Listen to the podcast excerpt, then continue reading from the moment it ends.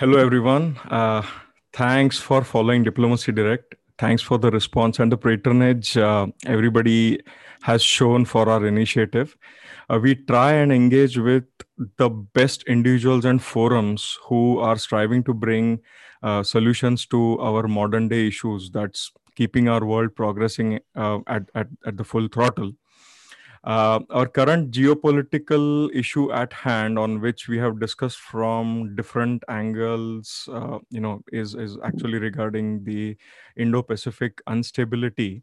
And contributing to it today, we have Colonel um, R.S. Sidhu to give us a soldier's perspective via his uh, new book, uh, Elephant on the High Himalayas. This book is uh, actually available on the Amazon link, which is given below. Now, Elephant on High Himalayas uh, provide a very unique insight into the changing discourse between Indo-Pacific ge- uh, geopolitics, especially uh, relations between India and China and all the parties that come into uh, the picture. And uh, here, uh, Colonel Sandhu has, uh, uh, Colonel Sidhu has um, uh, served with uh, the army for 29 years, and he's a decorated war veteran. And he actually brings the story with right credentials and with the first-hand experience backing um, his take on the subject he is uh, i can say he's the amateur uh, china watcher for the past three decades. And um, again from a perspective that his academics have been into uh, politics geopolitics uh, and history. He's he's an ma from uh, delhi university.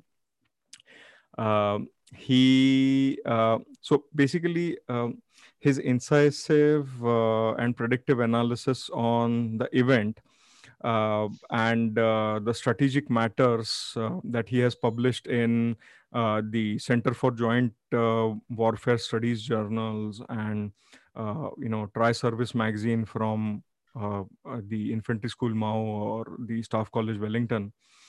And his previous book actually uh, the success from being mad which actually covered the real life stories from uh, 10 mad veterans. He calls them karma yogis. Um, uh, those who are from the forces and then ventured into the entrepreneurial streak. So uh, those who want to follow him can follow him on his blogspot that is uh, valleys and valor uh, at blogspot.com so so star for the day Colonel uh, Rakesh Sidhu. Uh, welcome, sir. Thank you. Thank you, Vipul. And uh, hope we have an interesting uh, discussion wherein the audience also feels that they have been able to put value on their time. I have no doubt.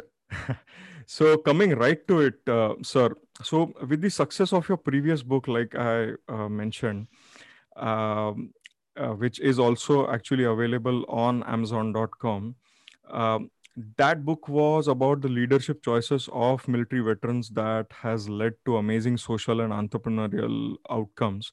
And uh, your round two of penmanship here takes us to the geopolitics in the indo-pacific. So why so? Why now? And what different perspective can a reader expect from this book uh, that uh, you know we all need to go and venture into it. And you know i need to know your first hand analysis about it. So over to you sir. Oh, thank you vipul. You see as far as uh, uh, jumping over from uh, leadership forte and entrepreneurship by the veterans uh, onto a geopolitical sphere well you see the events were such. History is going to look at what happened in May uh, 2020 and uh, subsequently between India and China on uh, in northern Ladakh as the second most uh, defining moment mm-hmm. in the relations between the two countries. The first, of course, being the 1962 uh, war. And the way the actions took place, it has activated geopolitical forces the consequences of which are still unfolding in geopolitical and geostrategic uh, time and space. Correct. So that is the importance of what happened uh, last year. Mm-hmm. Over above that, that was a time when the Chinese intruded, and uh, there was marked lack of uh, briefings, official briefings from the government of the day, uh, this thing in uh, New Delhi the Chinese uh, propaganda machinery was in an overdrive, there was great concern in the environment as far as the citizens are concerned mm-hmm. as to what is transpiring. Mm-hmm. And again, because of the great uh, propaganda which was uh, taking place, vested interests were coming out uh, with their own uh, interpretations of what was happening on the uh, borders in Northern Ladakh. So mm-hmm. that was a time when some of the interested citizens who were aware mm-hmm. decided to enter the fray through the medium of uh, social media. Mm-hmm. And being a China watcher of 30 years uh, standing, I also decided to enter the fray. Mm-hmm. And over a period of uh, roughly around two weeks, I launched a social media campaign all on my own, wherein mm-hmm. I had to collect, collate, and then disseminate the facts and actual facts. Aim was to keep it short, keep it uh, simple, so that the layman is able to understand as to what is happening. And that was a big success uh, to a large extent in, within my social reach. Mm-hmm. I was able to assuage the concerns which the citizens were feeling as mm-hmm. to what is happening on the uh, borders. Mm-hmm. This also got me in touch with large number of uh, young, dynamic uh, professionals in mm-hmm. India mm-hmm. who are the ones who are active on social media, who've got the interest of the country at heart, mm-hmm. and who are not willing to, uh, who are not willing to mince their words to say what they feel is right and what the country should be doing. Absolutely. So once the immediate aftermath was over, I was approached by large number of these young professionals with whom I had come into contact, and also my own uh, group, that is the Silvers. Uh, we have been together for the last almost uh, 40 years now after our training in the Officers Training Academy in uh, uh, uh, Chennai. At Interesting name. This Madras. So they wanted me to put this all down in writing. And that is how this book decided to take shape. Mm-hmm. And hence, I have decided, not decided, I have actually dedicated this book to these young professionals and to my postmates. We uh, call ourselves as with the nom de guerre of Silver Warriors. Silver Warriors. Now, wow. as far as the uh, uh, perspective is concerned, okay, what is the perspective that I'm bringing in which the others have not? Well, it is a very holistic perspective that I've gotten. It is mm-hmm. not got anything to do only with whatever has been happening on the military front or on the diplomatic front, but it's a complete uh, gamut of the entire relationship which is being looked at afresh. Mm-hmm. So when we are saying that, uh, uh, what should I say? Uh, that uh, what is it fresh? You look at the title. The title says it all. Mm-hmm. It is mm-hmm. elephant on the high Himalayas at what point of time did the elephant come down from the Himalayas and at what point of time is the elephant back onto the Himalayas? And what is it? It is resurrecting Bharat to face off China, mm-hmm. which also indicates that just strengthening the military aspects or strengthening the diplomatic aspects or just strengthening the international relations, that is not what is going to happen. It is an all-out war between India and China, which is taking place in the hidden spectrum. So for that, we have to pull ourselves up. The society has to change. The individual has to change. And they have to force the government in power to change. So this entire facet is very beautifully covered just in the title itself. Now, when we're looking at the perspectives, whatever it is, that it was here in the year uh, 1952 when the Chinese uh, this thing came into Tibet, we voluntarily gave way. We had some armed posts which were uh, this thing deployed in Tibet. We were looking after their entire telegraph and post communication infrastructure. Mm-hmm. The entire logistics for the first winters for the Chinese troops which were garrisoned in Tibet, they went through India, Nepal. We voluntarily stepped down from the Himalayas.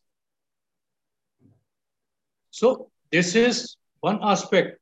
The second aspect is that when the first defining movement, which is the 1962 war, which uh, came about, it created a shock and awe on the minds of our uh, uh, policymakers in South Block. Mm-hmm.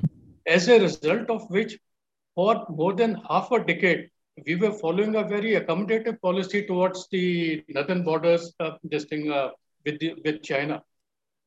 All that changed. And this change has not come about because the government of they wanted it.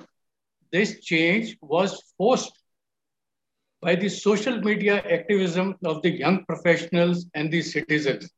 Overnight, the government policy was changed, and thereafter the results are there for all to see. The military, which was all throughout kept out of the government, uh, this thing, organizations in the center, has now been brought into uh, the front face. And the hmm. results are there for all to see. 65 war, 71 war, whatever the forces won on the field were battered away during the diplomatic uh, resolutions of those uh, conflicts. What mm-hmm. did we get? 11 uh, uh this tank, uh, commanders level uh, meetings have taken place. Mm-hmm. The military is leading the talks, and we are seeing the impact. We have not given away anything. Now, to look at it from the Chinese aspects also, one has to see ki, is the Chinese, are the Chinese leadership really crazy? I said, no, they are not crazy. They are one of the most uh, professional and nationalistic leadership which can be seen anywhere around. And it's a totalitarian society. Yeah, they are they are well studied in the big power politics, uh, definitely, and they have yes. been learning from the bigger powers right since the you know right since the uh, Mao era, then to the Deng Xiaoping era, and you know, so yes, so uh, so summing it up. Uh, you uh, see, there is just one point which I want to say sure. as far as the China is concerned. Mm-hmm. That we have to see what is it that the are the core interests of China. The core interest of China is the economy as on date. And to fuel that economy, they require energy.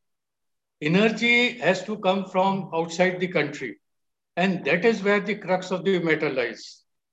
There are two key aspects. One is the safety and security of their uh, maritime uh, uh shipping uh, lifeline, mm-hmm. through which uh, their entire energy resource has to be brought in. And second is the safety of their core. Now, it is very interesting to see here that the political core of China and mm-hmm. the economic core of China is mm-hmm. all along the eastern coastline. Correct. And to defend that core, they Sir, are carrying out their activities in the maritime regions of the South China Sea and the East China Sea. And from there is emerging the key uh, issues of uh, conflicts with the US and with the 11 other maritime neighbors which they have. So we'll come to that point because I I exactly have a question on Quad where you can you know cover all this. Okay, okay, fine. Uh, so uh, basically, coming back to the book, I find two aspects of the book uh, uh, very intriguing, right? So, first is that for an analytical book on geopolitical and strategic affairs, it starts with a fictional narrative. Uh, so, one is can you cover the fiction in brief? Second is uh, you're substituting the name Bharat for India. So, what does that actually signify? You know, I'm glad that you brought up these two subjects because they are the key to this book. Uh-huh. This book has got a disruptive reasoning. As the traditional responses which are there against the Chinese, they are not going to pay dividends. Mm-hmm. The first aspect is, which we have to understand, that China acts and thinks differently. Mm-hmm. Chinese want to win the war without having to enter into a decisive battle. Towards that end, their basic issue is to carry out a awe of the power which the Chinese can wield or which they can bring about to bear on the battlefield and on their opponents. Correct. The we, that, that you spoke about some time back. Correct. Yes. So when we look at that aspect, we have to say that the Chinese too are vulnerable. Firstly, mm-hmm. if they are saying that they have got X amount of power, mm-hmm. please be assured that it is only X minus Y, which is the inflated power, which their infamous propaganda machinery is always uh, churning out. Mm-hmm. So, when we are able to understand the vulnerabilities of the Chinese and the allies of the Chinese when they mm-hmm. talk of a two front war threat against uh, India, we have to accept that if we go and challenge those vulnerabilities, then there is no issue as far as combating them in a short and swift battle is concerned. If so, I were to sum it up in one sentence, I would uh-huh. say that the strategic vulnerabilities of a nation are the natural targets for an opponent. Uh-huh. So when I was looking at this aspect, I said that I have to put in a scenario wherein we can afford to come out victorious in a short and sharp, sharp conflict, mm-hmm. provided it is programmed accordingly. And this is a scenario which I have put into the book, in which the, in, uh, the government of the day decides that we have to nip the two-front war threat of China and Pakistan in the bud itself, and then how they go about doing it. Mm-hmm. There is a secret parlays which take place uh, behind the screen diplomacies. The script is crafted. Thereafter, the uh, uh, this thing, some uh, interested nations, their air force is invited to carry out a large-scale aircraft uh, uh, air exercise along with the mm-hmm. Indian Air Force. Simultaneously, there are two maritime exercises going on. One is amphibious with the US and the allied navies off the coast of Makran. And mm-hmm. there is another one, which is a maritime exercise uh, between the Japan, uh, uh Australia, US, India, and uh, the Philippines, etc., the navies which is carrying on in the South China Sea. Mm-hmm. So, as and when the situation develops, the inputs are given out through secondary and uh, third and primary sources that India is planning a riposte. And when India is planning a riposte, obviously it is going to ring alarm bells. So the whole focus, it is so played out that the whole focus shifts to a naval riposte. That is an amphibious riposte by the flotilla of the allied nations and the India, which is off the coast of Makran mm-hmm. thereby diverting the attention of Pakistan and China towards that end.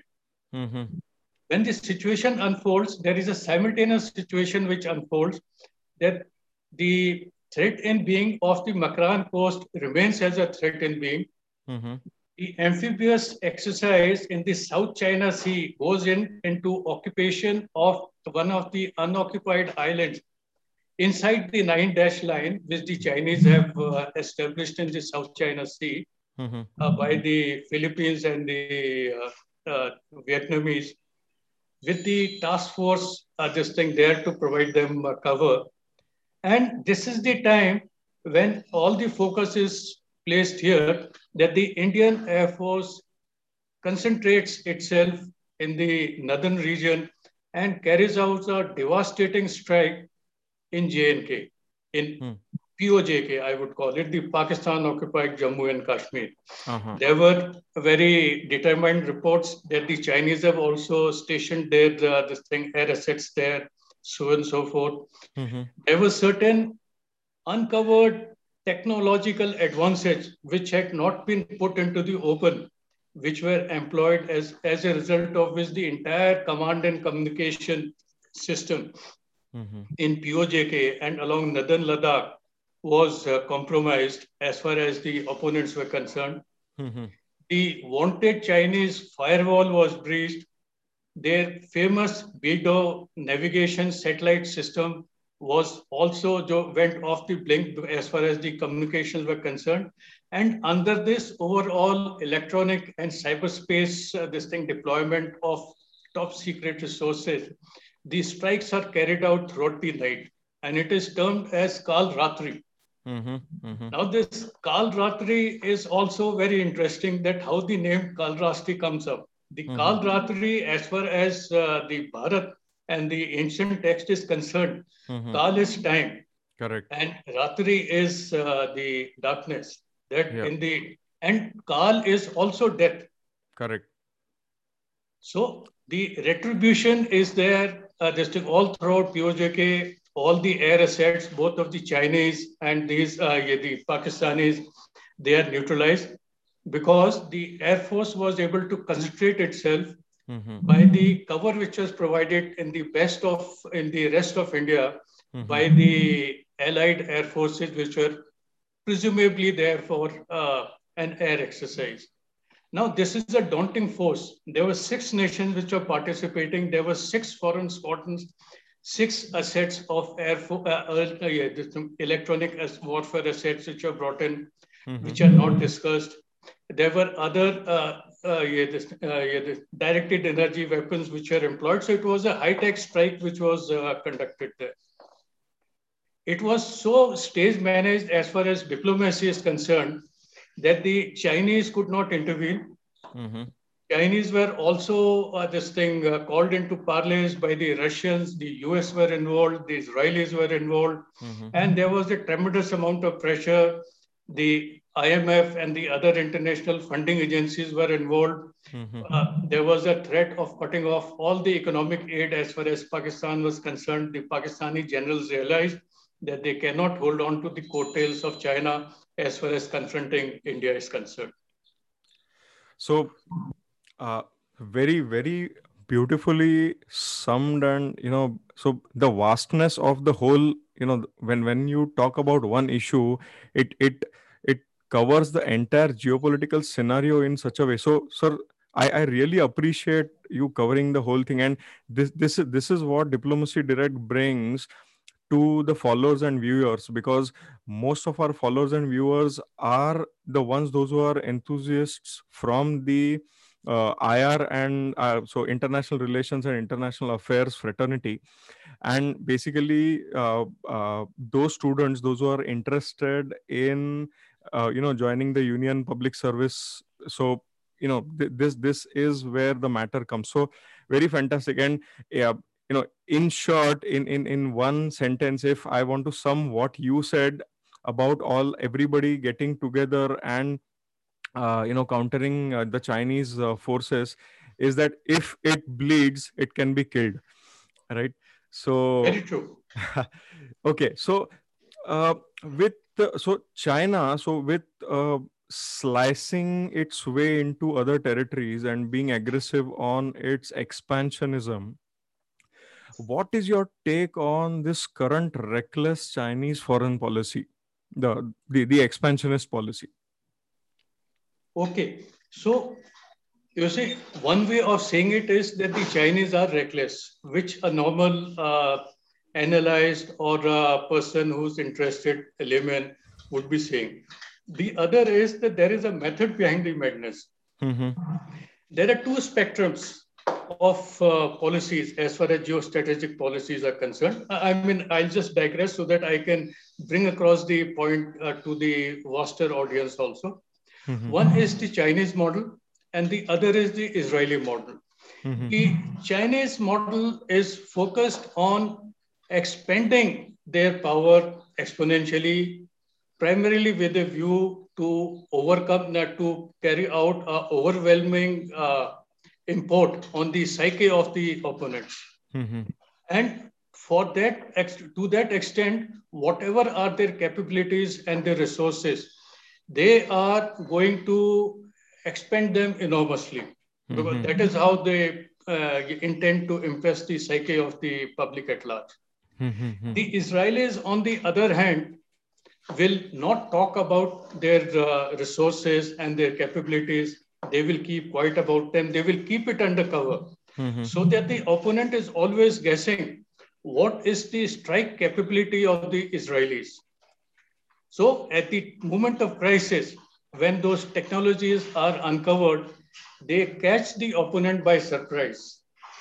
It is a force multiplier which is utilized by them. Now, when we look at China and the US, again, there is very marked similarity also between the 2 mm-hmm. These two nations will never enter a battlefield, at least in the last 40 years, you will be able to see it, until, unless they are assured of victory. They will look at either an opponent which they can intimidate through the sheer quantum of force which is employed against it, or they will organize a coalition, ensure that the target is softened enough, and then enter the battlefield. That is what the Chinese are also looking at. So when we say that China is going to get involved into a war with the US in the South China Sea, or the US will get involved in a war with China in the South China Sea, it is not going to happen. As far as the US is concerned, it is to be understood that logistics in any combat field play a major role. To organize a logistics for invading the Chinese mainland is mm-hmm. not within the capabilities of the American armed forces as on date. Nor is it within the capability of the Chinese to carry out any offensive conduct beyond their immediate coastline in the maritime areas. Even though, as on date, the Chinese claim that they have got the largest navy in the world, the actual combat potential of that navy is not even adequate for them to carry out a sea denial exercise in the Indian Ocean or in the Pacific Ocean. Their strength as on date is just focused towards the East China Sea and the South China Sea regions. Mm-hmm. So when we say that the Chinese are crazy, that you have uh, the Americans breathing down their neck in South China Sea, you have the Japanese who are rearming you have the Australians who have come out from the death, almost literally like a, a death embrace of the Chinese. Uh, yeah, just as far as the government was concerned, they are also uh, just antagonizing India by carrying out uh, incursions uh, along the south, on their southwestern borders. They have got an economic situation which is not going very well. They have got issues of human rights as in their uh, outlying uh, provinces. Mm-hmm. So why are they crazy enough to do so? No, it is not being crazy. It is just ensuring that they find that as on date, the weakest link between the eastern uh, seaboard actions and the southwestern is India. India is a potential threat to their uh, current uh, policy of trying to access land lines of communication for their energy resources from West Asia. Mm-hmm.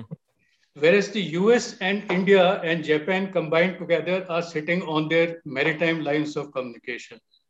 So, yep. what they hoped was to carry out a sharp and short action to caution India and to ensure that there is no war. Correct.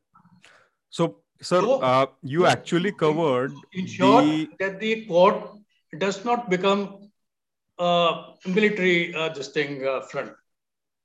They wanted to move India out from there. So how how far you know you foresee the future India-China relations with the US intervening, uh, the Quad formation, and everything? So actually, like uh, you know, you explained that there've been a 10 round uh, field force command level talks between these countries and everything so where, where do you think it's heading? You see, as far as the overall geostrategic situation in the Indo-Pacific region or Asia is concerned, mm-hmm. we can uh, break it up into three parts. That is the East Asia, the South Asia, and the West Asia. Mm-hmm. In East Asia, the confrontation is taking place between China and its uh, maritime neighbors, that is uh, Korea, Taiwan, Japan, and the ASEAN uh, nations, including uh, Vietnam, Vietnam Philippines, Philippines, Indonesia. Yeah. And the US is coming in in support of these, uh, uh the ASEAN nations and Japan and Formosa. In South Asia, it is a China, Pakistan combined, which is facing off against India. Mm-hmm. The US here is again fully backing at the Indian uh, position in West Asia, there is a conflict which is taking place between the Sunni-led Saudi Arabian alliance and the Iran-led Shia alliance. Mm-hmm. The Chinese interest is to secure landlines of communication into the energy-rich areas of West Asia, which can only take place with the active support of Iran. It is coming in there. Mm-hmm. The US has got uh, uh, is providing full backing along with Israel to the Saudi Arabian-led uh, Sunni alliance. So overall, what you see that the whereas the China is a common factor in all the three uh, distinct regions, here it is US which is playing the pivotal role. So hmm. willy-nilly, the leadership of the anti-China alliance falls on the US. Now, US has got its own stakes to ensure, that is their own national stakes. Mm-hmm. The US national stake is to cut off China from being a competitor to them on the geopolitical stage. Mm-hmm. And what is the soft belly of China for that? It is economy and their commerce. So, so would you so go ahead and call the Quad and the D10 an anti-China force? Yes, while while the militarily the focus is to ensure that whatever creeping annexations China has done up till now, mm-hmm. it is not able to go beyond that. So the Americans are carrying out the FONOPS, that is the freedom of navigation operations in the South China Sea and off the western coast of Japan and in the East China Sea off the western coast of uh, uh, Taiwan. This is basically to deter the Chinese from any military adventurism beyond the line which they have already established in these regions. But the actual war is being fought on the economic front. The aim is to squeeze the Chinese economy. Mm-hmm. You have to look at it from this aspect that as far as China is concerned, a totalitarian state, the Communist Party is the same as China as far as the national interest of the government is concerned. Correct. For the Chinese Communist Party to remain in power, they have to ensure two aspects. One mm-hmm. is that economically the citizens are able to live well. Mm-hmm. The second is that the army, that is the military, the PLA, remains under the control. Mm-hmm. So the PLA actually is also defending the nation and also defending the government from its own citizens also political control over the PLA holds primacy over mm-hmm. professionalism. Hence, that is one of the key aspects when you discern the actions which were taken by the PLA at Galwan Valley and in Pangong Tso, that they had planned it over a period of a year. They employed the best possible troops which they had. Mm-hmm. They brought in the best possible leaders which they had. Mm-hmm. They chose the terrain and time of their own choosing.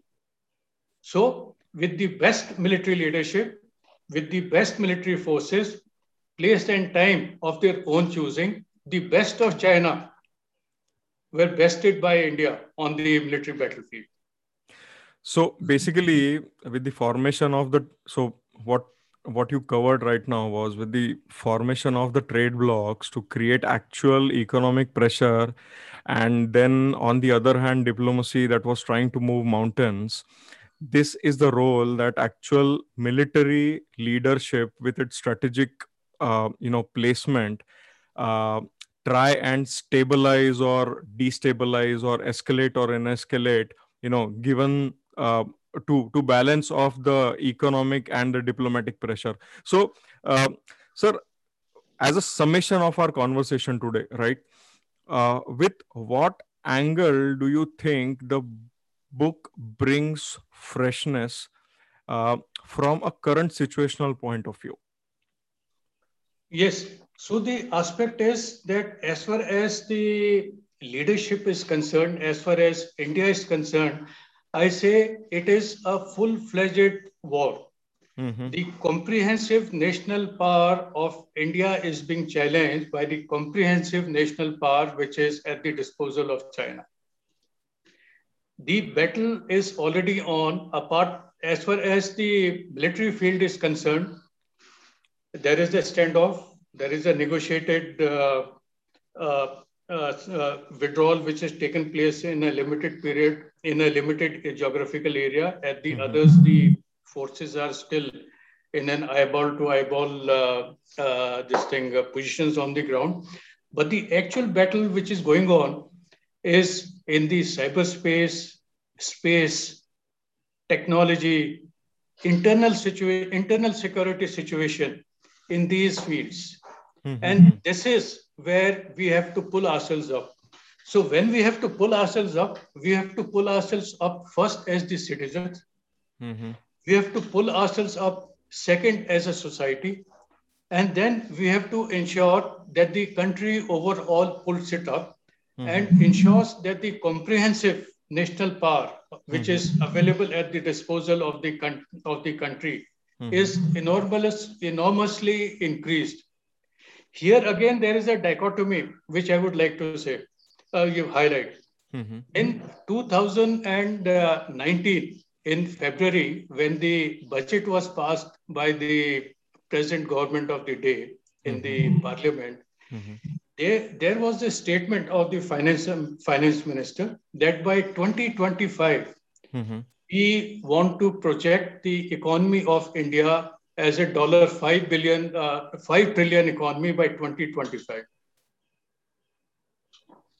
To increase the economy to 5 trillion in such a short time frame dictates that we as a nation have to make extensions into the markets of Central Asia mm-hmm. and into the other world markets and East Asia Mm-hmm. And these are all the areas where there is a conflict with China and with the other market forces which are there. These are all unstable regions. Mm-hmm. For us to be able to perform trade activities and commerce activities in these areas, our military power, our combat power has to mm-hmm. be commensurate. Correct. The government also simultaneously uh, announced the creation of the appointment of the CDS and for carrying out a strategic overhaul of the defense architecture of India. Mm-hmm. So the two actually implied a political willingness to first state that this is what we want as far as economy is concerned, mm-hmm. and secondly to state that we are going to develop our combat potential and our comprehensive national power to ensure that our trade is safely carried out in these uh, additional markets that we are going to explore.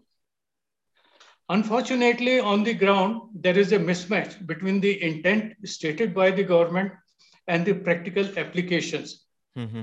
which is that the budgeting of the defense is not commensurate for meeting this uh, requirement. So this mismatch which is there between the intentions and the power space on the ground mm-hmm. creates a dichotomy in the minds of the opponents. Mm-hmm. The Chinese are not one who are not going to uh, this thing take it lying down. If India is going to upgrade its defense architecture, if India is going to expand into the traditional areas which the Chinese feel are their markets, then it needs to nip the security challenge of India before India becomes too powerful mm-hmm. to be counteracted against. Okay. So if this has to take place, we have to ensure that the comprehensive national power is developed commensurately with the expansions of our market.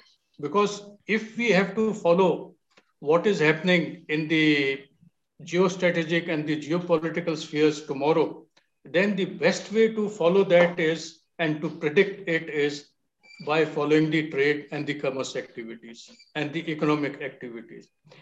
Economy is a key criticality as far as China is concerned.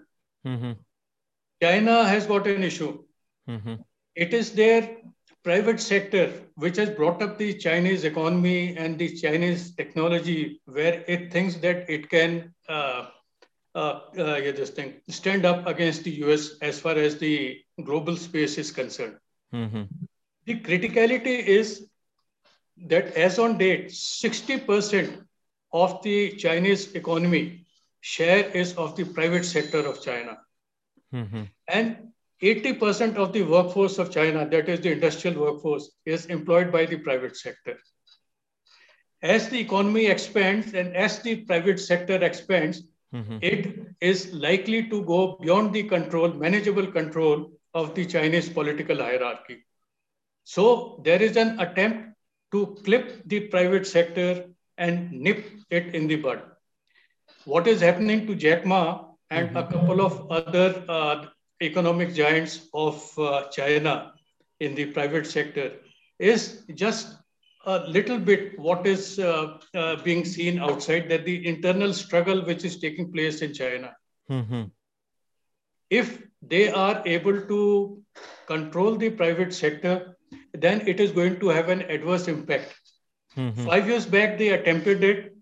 There was a slowdown in the economy of China, and mm-hmm. perforce they had to let the private sector go. Mm-hmm. Again, blue.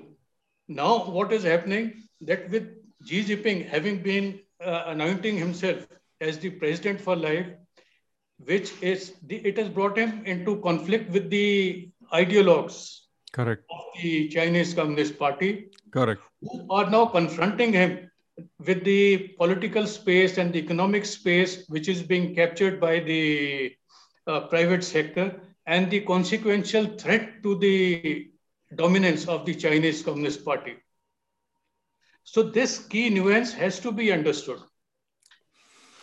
Okay. So so as as, as a summing up, so uh, if I ask you three major points that the book will interest the youngsters, what are the three major points that uh, or the takeaways that they will get from uh, the narration in the book? You see, the first is that China has got its own vulnerabilities and weaknesses. Mm-hmm.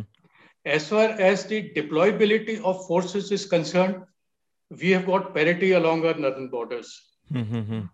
As far as the maritime areas are concerned, because of the greater combat potential and the combat experience and the deployment experience of the Navy is concerned, plus our key location, we are capable of holding our own against the Palestine, uh, against the uh, People's Liberation Army Navy. Mm-hmm. This is as far as the military front is concerned.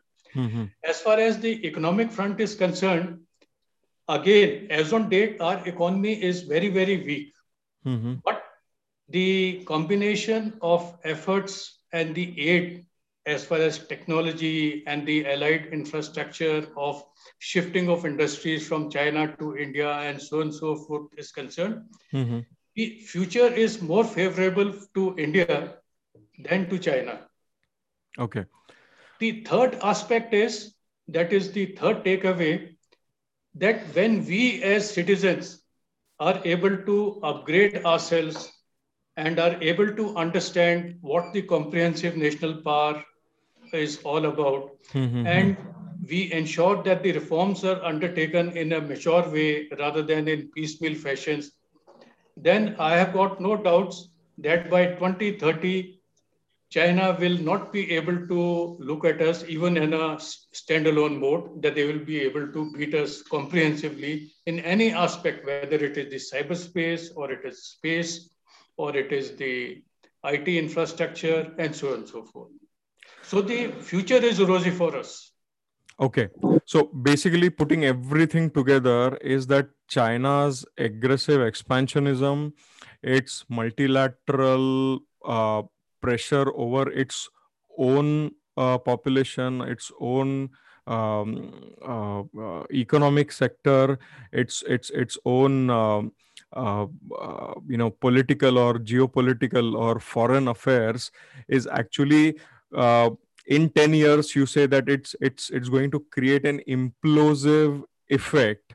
And you know, if, if, i may intervene for a second. Yes. You know i'll just use a colloquial phrase.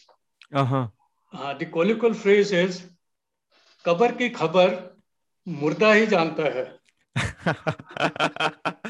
very well said the chinese hierarchy knows very well yeah propaganda apart what are the inherent weaknesses within china yes so its actions are actually reflective of its own fears yeah खबर की खबर मुर्दा ही मुर्दा जानता ही जानता है correct so actually the ccp is going to be uh, you know uh, instrumental in its own implosion.